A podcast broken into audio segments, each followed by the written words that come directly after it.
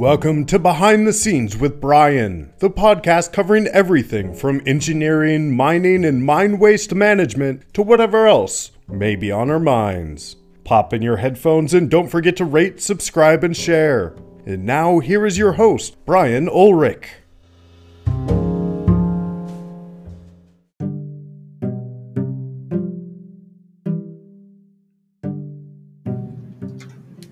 Hey everyone, this is Brian. This is Behind the Scenes with Brian.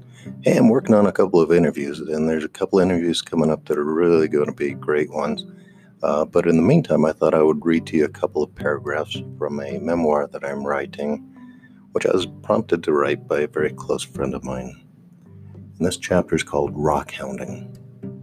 My grandmother, on my mother's side, Grandma Lita, or Grandma O, as we called her, taught me a lot of things, and maybe the best of all was to be a rock collector. She also taught me about fishing. When I was little, maybe five or so, she lived next door to a rock hound. I can't remember his name. Maybe it was Bud. When Bud went rock hunting, he'd give Grandma O anything that really didn't interest him, and Grandma O would give me the ones that didn't interest her. Sounds like by now that all the good ones would be gone, but they, they weren't. Eventually, I'd go through them too. They were real keepers. And at some point, Mom told me I should start a rock garden on the hill in our backyard for rocks that weren't quite good enough to stay in the collection. But there were a lot of rocks I really didn't want to keep. They just didn't make the cut. You know, when I went through them, Mom would go out on the back porch and throw those rocks up onto another part of the hill. This is really funny. She'd throw a rock and then quickly duck under the safety of the roof porch. She couldn't throw very well, and sometimes the rocks would go straight up in the air, so she had to duck back under for safety. Now, I don't ever recall if I went rock hunting with Grandma O, but she really started my lifelong interest in rocks. Here's one memory, probably my earliest memory of rock hunting with a family. This was a family trip to the Florissant fossil beds in Colorado. The fossil beds were about to be turned into a national monument, and people clamored to the site to collect a few fossils before it was too late. Too late. This had been before 1969, since that's when it became a national monument. The fossils were formed when a nearby volcano erupted millions of years ago, placing layers of ash over the lake and trapping any life that existed the most common fossils were leaves, but there were more. I worked and worked, but found very little of any real interest. One little boy younger than me was bored and he was looking at pieces of shale that other people had already sorted through. I remember that he found a fish fossil. I don't remember if that made him happy, but it sure made me look harder. But I still really had no great luck at that. A few leaves and stems. And I still have those. When I was a little older, my family took a vacation to Ouray in southwestern Colorado. Ouray is beautiful. It's called the Switzerland of the Rockies. The John Wayne movie True Grit had just been filmed there.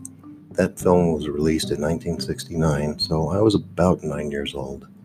Almost everywhere in town had beautiful quartz crystals, either on display or for sale. My dad secretly bought me one for a birthday gift. It was beautiful. It's gone now, stolen by some renters who forced open a locked closet door in a home that we owned. Yeah, thanks, guys. Anyway, Dad asked one of the rock. Sorry, I'll edit that out in the final take. Hey, Tim, don't forget to edit that part out, okay? Anyway, Dad asked one of the shop owners how we might be able to find some of those crystals on our own. He was told we should walk along some of the stream beds, which we did. We found a lot of quartz crystal clusters, but they'd been worn down quite a bit from the stream sediment over the years. But it was still fun to find something. I used the same basic approach two decades later during the summer of 1989, shortly after the birth of my daughter Stephanie. That summer, I was away from home watching after a tailings facility expansion construction job. The job was in Silverton, Colorado, not too far from Ouray. During that job, I'd have a few days off and I'd explore the backcountry. There, he had so many roads, old and new, many from defunct mines and trails going to prospects. On one outing, I came across a bull moose with three cows with him. I took a few photographs of the group, but later I inadvertently opened the back of the camera and exposed the film. Damn. Anyway, back to the story. I was just walking along a road one day, enjoying the fresh mountain air and scenery. I spotted a few pieces of quartz crystal lying along the road. I gazed up the slope and decided to ascend the steep hillside. A few hundred feet up the treacherous slope, I came across a bedrock outcrop and began examining it. After a short while, I saw just what I'd been looking for loads of quartz crystals just waiting for me. For days and days, I carefully harvested the beautiful pieces. Many were larger, multifaceted crystals, and some were tiny clusters that remind me of porcupines. And there were some that were in between. I could never wait to get some time off to gather more. During all of my time there that summer, I never found another site that was so amazing as that. During another work trip, I happened across an altogether different find. This time, I was on a site investigation trip in South Dakota. We were investigating a new site for a potential tailings facility, and we were basically drilling in a cattle pasture.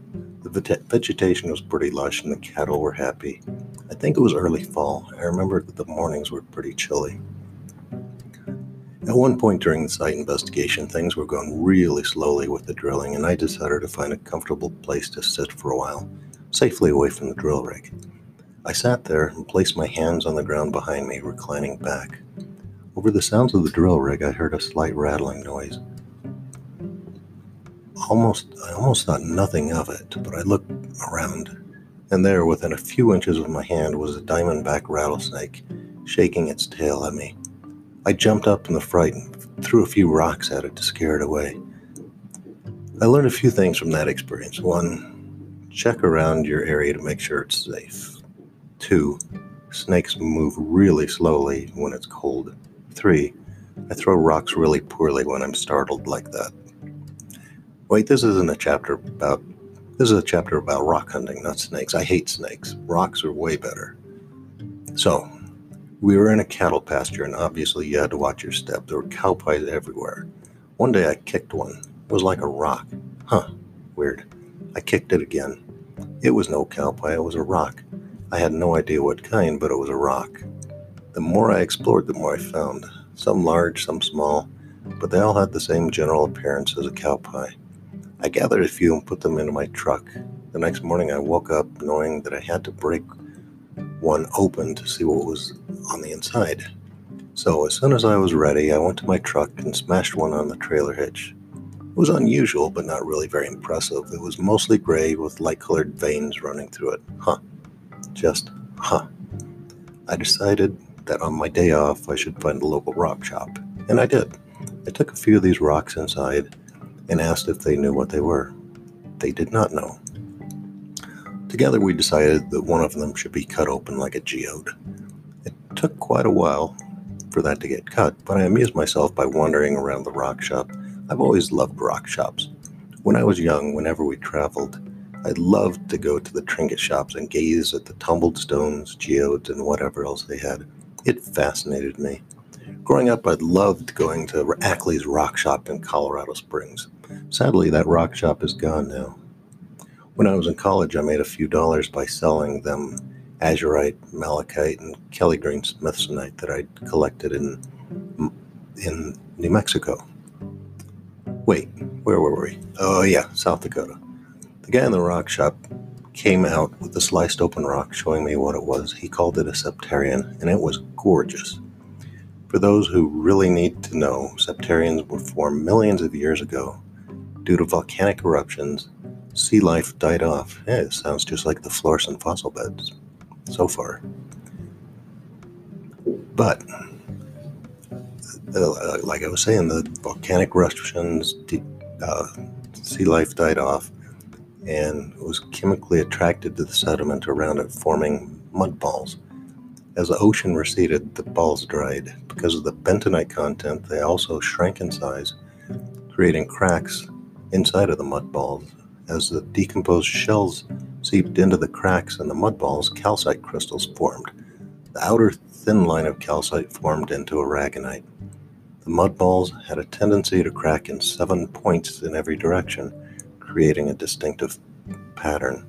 Septarians are composed of calcite, the yellow centers that fill the crack, aragonite, that's the brown lines, and the gray rock is limestone. In short, they're gorgeous, like I said. Over the course of the site investigation, I accumulated lots and lots of these septarians. There are also clam fossils and crinoid stems. What an amazing find! It's now decades later, and I still have most of those septarians. I kept thinking that someday I'd have to do something with them. And if I ever had time, I'd get a rock saw and a polishing table. I'm still wondering when that time will ever come.